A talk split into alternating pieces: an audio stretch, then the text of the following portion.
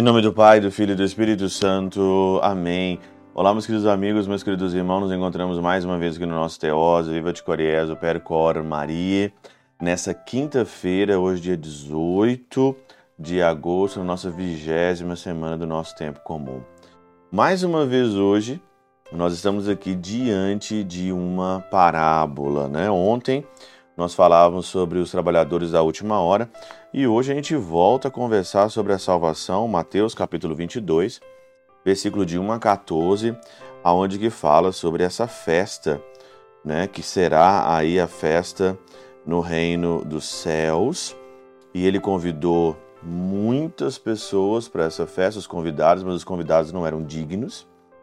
Então ele saiu pelas ruas afora convidando todas as pessoas e aí então tinha um que não tinha a veste apropriada para a festa e ele foi então ali expulso porque ele não tinha a veste pronta.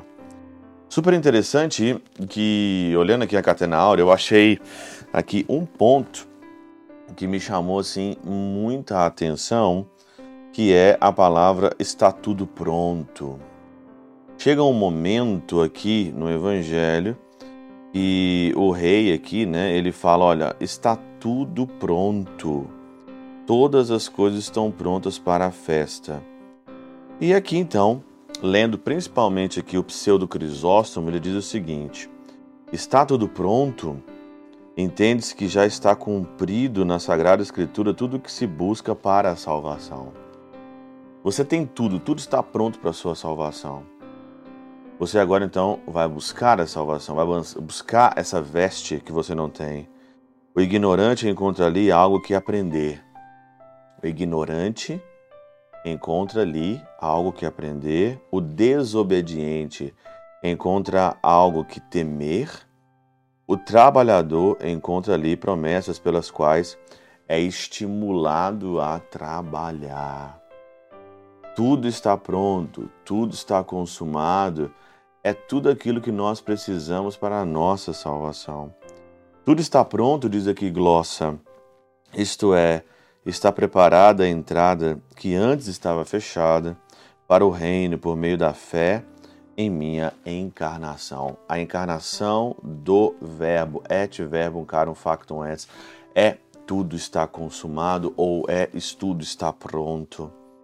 E com isso tudo, diante desse convite que o Senhor sempre faz para cada um de nós, o Senhor faz um, um convite, né, para nós.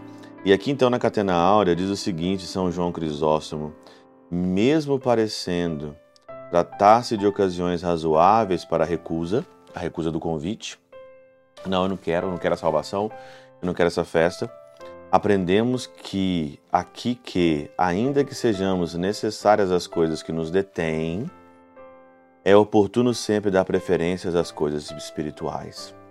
É oportuno sempre dar preferência às coisas espirituais. Preferência às coisas espirituais. Não tem jeito. Aí ah, a mim parece que quando alegavam essas razões estavam encobrindo sua negligência. Às vezes, eu como padre, eu fico às vezes chateado porque as pessoas elas não dão preferência às coisas espirituais, dão preferência ao seu lazer, dão preferência ao seu parque de diversões, a se divertir, aos seus prazeres mundanos, carnais, né? E não colocam as primeiras coisas no devido lugar. E eu vou continuar ainda insistindo, mesmo que eu perca todo mundo, todo mundo tenha raiva de mim está aqui hoje mais uma vez, é oportuno sempre dar preferência às coisas espirituais. Como é que você quer ser salvo se aqui você não dá preferência aos convites do Senhor? Pela intercessão de São Chabel de Mangluf e São Padre Pio de Peutrautina, Santa Teresinha do Menino Jesus e o Doce Coração de Maria, Deus Todo-Poderoso vos abençoe. Pai, Filho e Espírito Santo desça sobre vós e convosco permaneça para sempre. Amém.